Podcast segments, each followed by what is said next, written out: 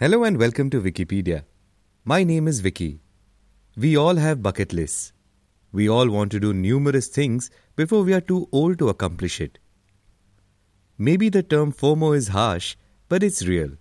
We all feel it. Here's a question for you to reflect on Would you trek Kilimanjaro? Would you trek Mount Everest Base Camp? Would you trek Machu Picchu at the age of 55? In this episode, I speak to Dr. Usha Kiran, consultant gynecologist, laparoscopic surgeon, and the first and only scarless surgery expert in the UAE. Hi Vicky, it's really nice being here. How long have you been in Dubai, Dr. Usha? Six years. And 2016 I came to Dubai. and इसके पहले आप कहाँ थे? I was in the UK for 16 years and then I was in India for about two, three years. I'm born and brought up in India, um, but now in Dubai. So how do you compare UK and Dubai? 15 years in UK and 6 years in Dubai. Having said that, I'm a kind of a person uh, who's happy anywhere I am. So I was very happy in the UK as well, and I'm very happy in Dubai. But I have to say, Dubai spoils people. Once you live in Dubai, True. there is no way you can live in any other part of the world. Absolutely. And this is exactly what my younger son was saying. Uh, he's born and brought up in UK. Okay. Because of the convenience, because of the warmth. Everything. I mean, I like the sun. You know, most of the people would say, "Why do you want to live in a desert?" But I love the twenty-four-seven sun. Right. That's one thing that in the UK I used to feel like the darkness is Correct. not really uh, nice But, but now the things are that you know the temperature of Dubai and the temperature of London is almost the same, and there are a lot of memes and jokes being made out of it. I know, I know, I know. Have you experienced that kind of heat wave? No, not when I was in the UK. Yes, summers used to be hot, but uh, you know when you when you you're waiting desperately for the summer to arrive. So it, if it's hot, you feel good about it. Uh, there's never been a bad heat wave that you felt like running away from it or something. Uh, you know, they say it's hotter in um, UK now and all that. But I'm sure they really are not actually standing in Dubai and in UK and comparing. There's no way it could be hotter than Exactly, Dubai. exactly. The temperature might be like that, but it probably doesn't feel like that in UK. Right. You know, we know that Dr. Usha is a top gynecologist and a specialist surgeon as well, but she has a fantastic extracurricular life as well. She is into treks, and Pichle Saal last year you did five treks. Now we would want to know everything about it, but let's start with how did this idea come about of trekking? Well, I have been a very active person. Most of the time, I've done small treks and things like that, and always been um, doing gym, running, swimming, all those kind of things. But it's always been in my mind that I wanted to do the Everest Base Camp. Wow. You know, I think everybody has this in the background of their mind that someday I would like to do the Everest Base Camp. And the last 10 years, every time somebody would say they would, they're going for the Everest Base Camp, I would say, oh, I want to go this year. And somehow it never happens. Okay. Um, so the trek idea has been in the background of my mind, but never got implemented. Now, recently, last year, one of my colleagues in the hospital was organizing this trek to Kilimanjaro, and I was like, Wow. "Oh, that's good. Let me go on it." And it sounded very interesting. Okay. And then uh, somehow my husband got COVID, I got COVID. Oh, So I was like, "Eh, "Forget about it. This is not going to happen." right. But the COVID situation got so serious, my husband almost died. Oh. Okay, I mean, touchwood, he is alive. So he's but a warrior, it was he's a- almost like, oh my God, we are kind of heading towards Correct, uh, you know, intensive care and um, ventilator and that kind of situation. Right. And he recovered. The day he recovered, I actually messaged the group saying, I'm coming for the strike. because the feeling was that you have no idea what life is got for you. You have no idea whether life is actually there tomorrow. Correct. And whatever you want to do, do it today. That's the feel I had that day. Yeah. And I said to my husband, I messaged saying I'm going for the strike. and he also felt the same. He said, Yes, go for it. And that's how I kind of started off with this major uh, trek business. and the first trek, you won't believe it, most of the people would do smaller treks and you know gradually go up and do something. And the first yeah. trek I choose Uh-huh. is the toughest one, the Kilimanjaro trek. Kilimanjaro is the toughest for a beginner, is what you're saying? Yes, it is a very tough trek, I have to say, because it's the tallest freestanding mountain in the world. Okay. It's about 5,900 meters high. wow. And I did this with absolutely no preparation. No training. No preparation. no gym. Nothing, nothing. Apart from regularly, I wouldn't say I'm a very excessively exercise oriented person. I'm not a sedentary person either. Hmm. But this was done with absolutely coming out of COVID a month later. Correct. And I'm going for the Kilimanjaro trek. so this was done with, with with no thinking, no planning, nothing at all. And based on the only only feeling that life is not there forever. Correct. And that is one thing I would like to say to everybody.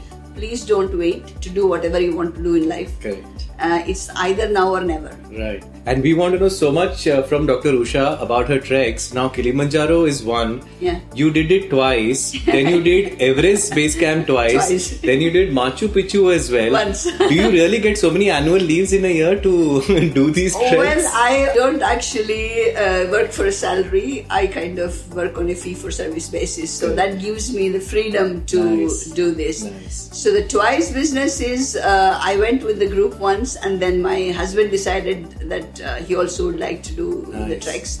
He got motivated by me, I would say. Wow, wow. So he tagged along with you and you could guide him that if Yes, you take a ride, you because take a left. after the COVID, when we went home, you won't believe it. He couldn't get to the toilet without uh, Right, feeling without- breathless. Yeah. and he was in such a bad state mm, in terms of mind and he was like he, i'm going to be like this forever in life and you know i'm going to be this invalid kind of a person. Will i ever be able to do anything? Correct. i have to give him credit that he worked very hard since then. He kind of started uh, doing a lot of walking a lot of stair climbing which helped him and in about six months i would say he said let's do the everest base camp Wow. he was like, I want to kind of, you know, So make you were sure. motivated to conquer the world. Kind yeah, so he yeah. was really like, I want to do something. Right. If he didn't have COVID, I don't think he would have ever thought of doing Everest Base Camp. Correct. Because COVID put him in such a position that he almost felt so helpless and invalid. Right. He decided that he's going to raise above that, and you know that is that is commendable. Right. So we did the Everest Base Camp together.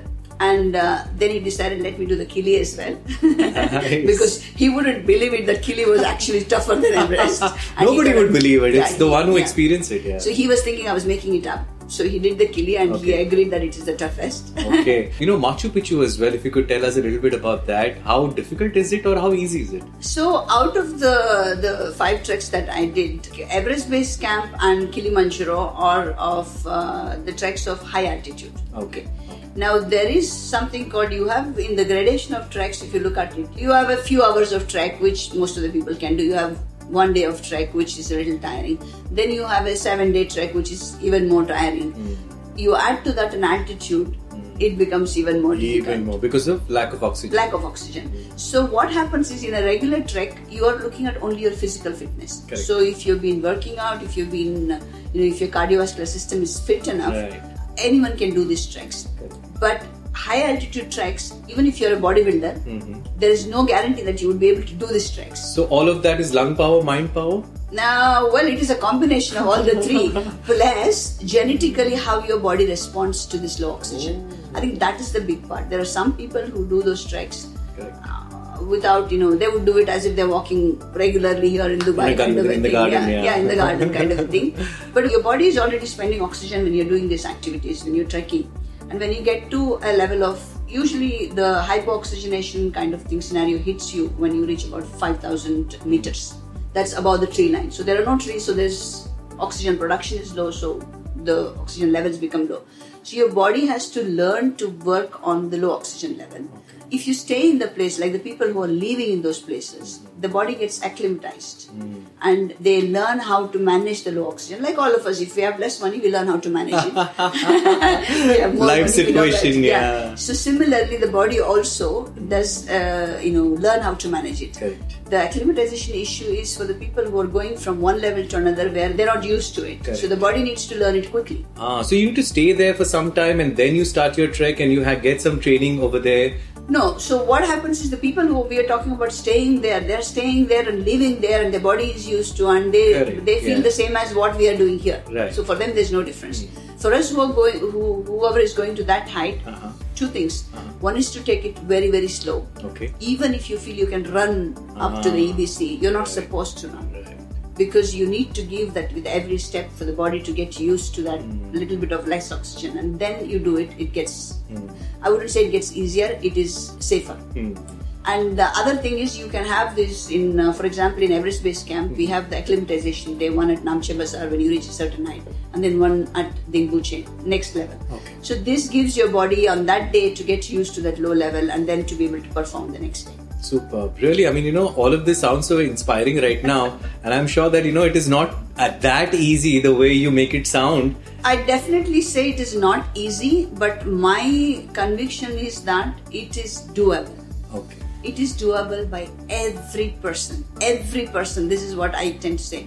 Don't even think whether you're physically fit. uh, Even if you're whether 50, 60, 70. Don't even think that you're too old for it. Okay.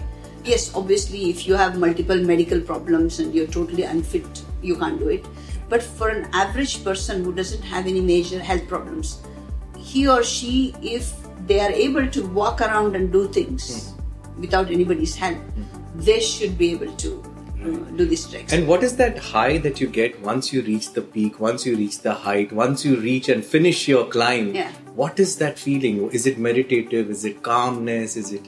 No, I think it is a sense. Uh, you know, you any of us do um, these things, whether achieving uh, something, whether it's a track or your profession or Correct. personal. Some we do for goals we achieve, things, yeah. two things we do it for.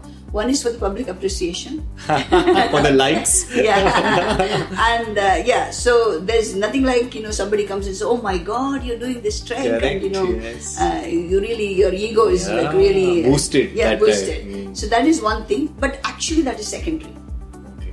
uh, that's like a bonus sone pe type of thing Okay. the uh, main uh, thing that the kick that you get out is that when you reach a point you have excelled in your own expectations. Especially these kind of things where you think that it probably this is a feeling i got the first time when i did the kilimanjaro. Hmm. I went to kilimanjaro thinking that first day i'm going to do it anyway i'm not that unfit. Correct. second day i will drag myself hmm. and do it. The third day maybe i can still push myself with my mental energy. Okay. and if I do that, and if I can't do the fourth day, I'm happy to come back. I went with a very open mind. Nice. And Flexible, yeah. Flexible that okay fine. So what I tried. That's a big thing. Big and thing. trying is a big Yeah. thing in life. Right. You you never know what you can do unless you try. Correct. So I went there, and the third day was difficult. First day, two days were okay, fine. Difficult. Fourth day, you know. And the last day, I almost crawled up to the top of Kilimanjaro. Literally crawled because I was completely dead in the mind and the body. Correct. Correct. But It you was- wanted to achieve. You wanted to reach the top. I don't know what made me get to the top that day. Hmm. And on that day's experience, I would say to people, or I, that day, what I realized was, it is not the body which drives you. I mean, we all know the mind drives you, but you have no idea about the power of the mind that can drive you to any extent if you decide to.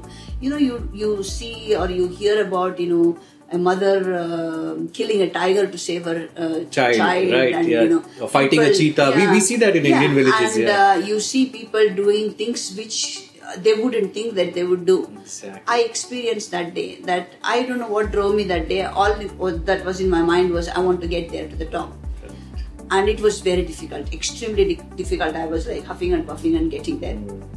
But if you decide to do it, there is nothing, nothing that will stop you from doing it. Superb, really well said. And you know, I think it is because of that situation that you were in that you went and Yeah. did it. And sometimes we Yeah. live in a city Yeah. life or you know any comfortable life, you're not able to do it. So breaking those barriers is of prime importance if you want to empower yourself. I think we should all empower ourselves. In you know, it, it doesn't have to be a big barrier like crossing, you know, climbing Kilimanjaro. Correct. There are lots of internal barriers you have in a day-to-day life. Correct. Whether it is to do with a task or your profession or even with personal relationships. Correct. You know, there are there are times, you know, when, when, do divorces happen? When do relationships break? Correct. Because in our mind we believe that it's not possible to make it work. Exactly. Quite inspired, and I'm sure a lot of people listening to this Yeah. are inspired. You've been quite an inspiration for all of us, Dr. Usha. I'm sure that you know the energy that you have to climb and to break all the barriers. Let it continue. But uh, before we end this, what are your plans? What are your goals? Since we are talking about trekking and various things, yes, I would like to do the Mount Everest in two years' time. So you did the Everest base camp. You want to reach the peak, Mount- is it? Yeah, peak. Now, you know, this is another thing that uh, Wow. doing Everest Base Camp was kind of in the background, a little dream, which I know I always felt that Correct. I want to do it. And even that I thought was not going to be, you know, definitely materialized. Okay. But doing, if somebody had told me six months back, Mount Everest, I would have said, no way. I mean, I'm not doing Mount Everest. But so much has changed in the last year that I feel, yes, Mount Everest can be done as well. Correct, correct. so there is nothing that can't be done. Right. So that's the feeling. So hopefully in two years' time, I will be back talking about how it felt on the top of Mount Everest. Two years, we thought in another three months we'll be speaking to you again, uh, getting inspired by your stories. Hopefully so. any any word of motivation for everyone if they want to achieve certain barriers that they Yeah. have that block in their Yeah, mind yeah. any word of motivation any example that you would like to give them See, one of the things from a woman's point of view, I would like to say that I'm 55 years old and oh you shouldn't have revealed it No, we would I have guessed to- as the sweet I 16 Want, I want to say that with pride. right That I am 55 years old, and uh, for the women who are watching this, I want to say I've reached menopause. My children are 21 and 18. Uh, one is left to university, the other one is going now. So, what I want to say is that nobody at the age of 20, 25, or very small percentage of people will have the opportunity, the money, the time, and everything to lead the single, fantastic, adventurous life that we all think that a lot of people are leading. Correct. Nobody is leading that at that age Correct. because everybody is bound by various other things, Correct. limitations. So we all think that in all the movies they show these young people doing a lot of Yeah. adventure. So you think that was life. Right So that age is gone now, and in between you're so much overburdened with the career and the Responsibility, responsibility and the family and a lot of things. So you've just gotten to this automated mode of achieving everything and completing your responsibilities. Correct. So you reach to the age of 40, 40 45, 50, then you you kind of the responsibilities has gone down, and uh, your career has probably reached a place where either reached or not reached a place where it should have. So it's no more your focus, and children are no more your focus, and you are actually focusless. When you say focus less, it's like you are purposeless correct and you kind of think what is the purpose now? I mean how can i do where do i have the energy? Where do i have the body or the mind to do any of these things? My saying is yes body has grown older. There are various ways how you can keep yourself fit but still you can't be a 25 year old anymore hmm. you you can try and be active and fit for a 55 year old but you can't be a 25 year old but mind that mind the 25 year old mind which was there is still yours it's still within you it probably is a better mind at the age of 55 Nice. with the same energy with a bit more wisdom right and understanding from all the life's experiences. Correct. So you have a stronger mind. There are a lot of dreams and uh, things that you yeah. wanted to do at some point in your life. Try and dig that box out. Open the box. Find out what you really wanted to do. There are many things. There will be a list of things. Start doing them one by one. Right. And you will find that you've actually become a 25 year old again. Superb. So that's the secret of staying young, just like Dr. Usha, unlocking the keys for your empowerment. Thank you, Dr. Usha, for such an amazing talk, and we'll you, see you soon. Thank you, Vicky. I hope you enjoyed listening to this episode and are motivated now to accomplish your goals. Please do subscribe to my podcast on Apple Podcast or anywhere you're listening in. Till we meet again, take care and stay healthy.